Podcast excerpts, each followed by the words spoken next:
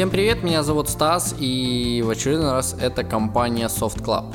Итак, э, сегодня, ну как сегодня, буквально пару дней назад были опубликованы первые тесты Geekbench на новом э, компьютере Mac Pro, вот, который был представлен на WWDC 2013, вот, который, подкасты, которые я уже тоже говорил, и видео на канале тоже можете просмотреть. Вот, поэтому, что могу сказать, результаты, ну, достаточно приятные, вот, очень, ну, очень даже приятные, но по сравнению с предыдущим Mac Pro они не очень сильно отличаются. Но чтобы вы понимали, 32-битная э, версия Geekbench показала на максимальной конфигурации Mac Pro, то есть это 12 ядер, 64 оперативки и так далее, показала приблизительно 24 тысячи а, Значит, э, что касается, то есть, ну, это 23 900, ну, приблизительно 24 тысячи, чтобы вы понимали. Э, предыдущий Mac Pro э, показал результаты приблизительно 22 тысячи, то есть, по сути, разница всего лишь в 2 тысячах. Что касается моего MacBook Pro, то есть это 13-дюймового, самой младшей конфигурации, двухъядерный, Э, MacBook Pro, то есть ноутбук э, со встроенной видеокартой, правда с SSD 16 гигабайт оперативки, э, мой показывает приблизительно около, по-моему, 7,5-7800. То есть, ну, грубо говоря, давайте округлим до 8000. То есть разница с моим MacBook Pro и новым, э, самым последним Mac Pro, это порядка, сколько у нас уже, 24 и 8, ну, достаточно, достаточно неплохая. Э, что касается с предыдущим э, Mac Pro, разница, ну, не очень большая, поэтому меня несколько смущает та ситуация, которая произошла.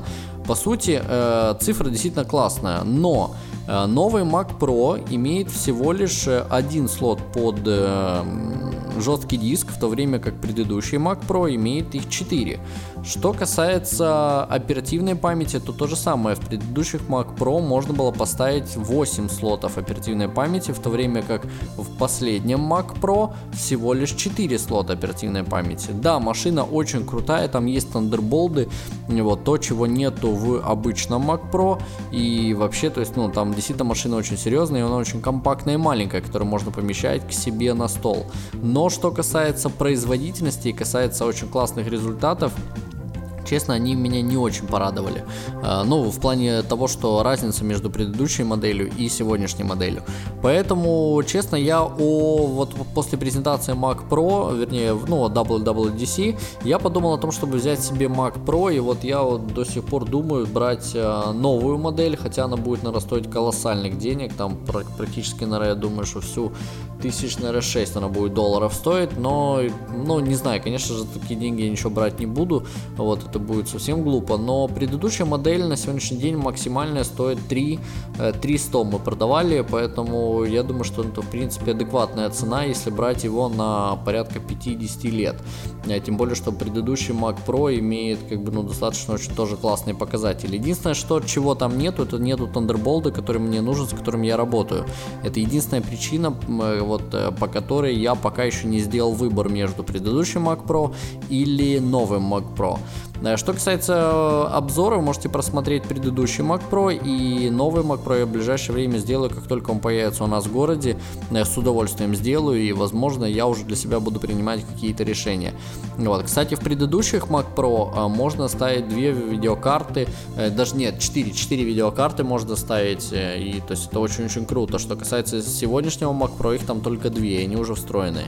Но в плане, что менять вы их не можете, как я понял из тех обзоров и тестов, которые я, естественно, читал.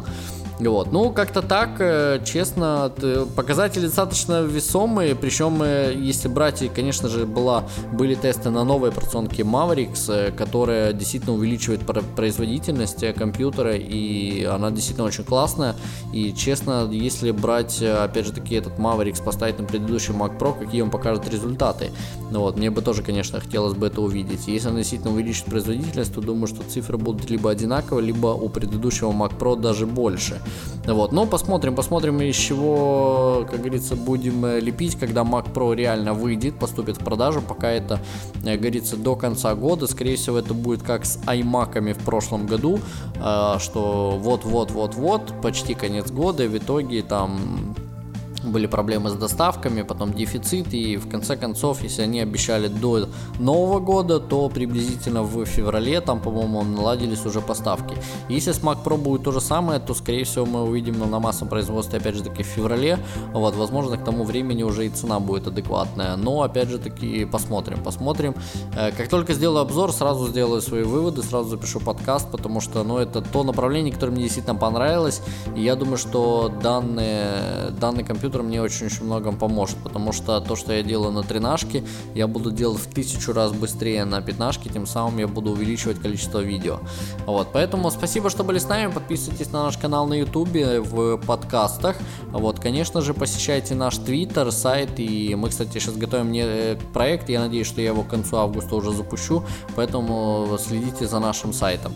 Вот, и, конечно же, спасибо, что были с нами, всего вам доброго и до скорых встреч.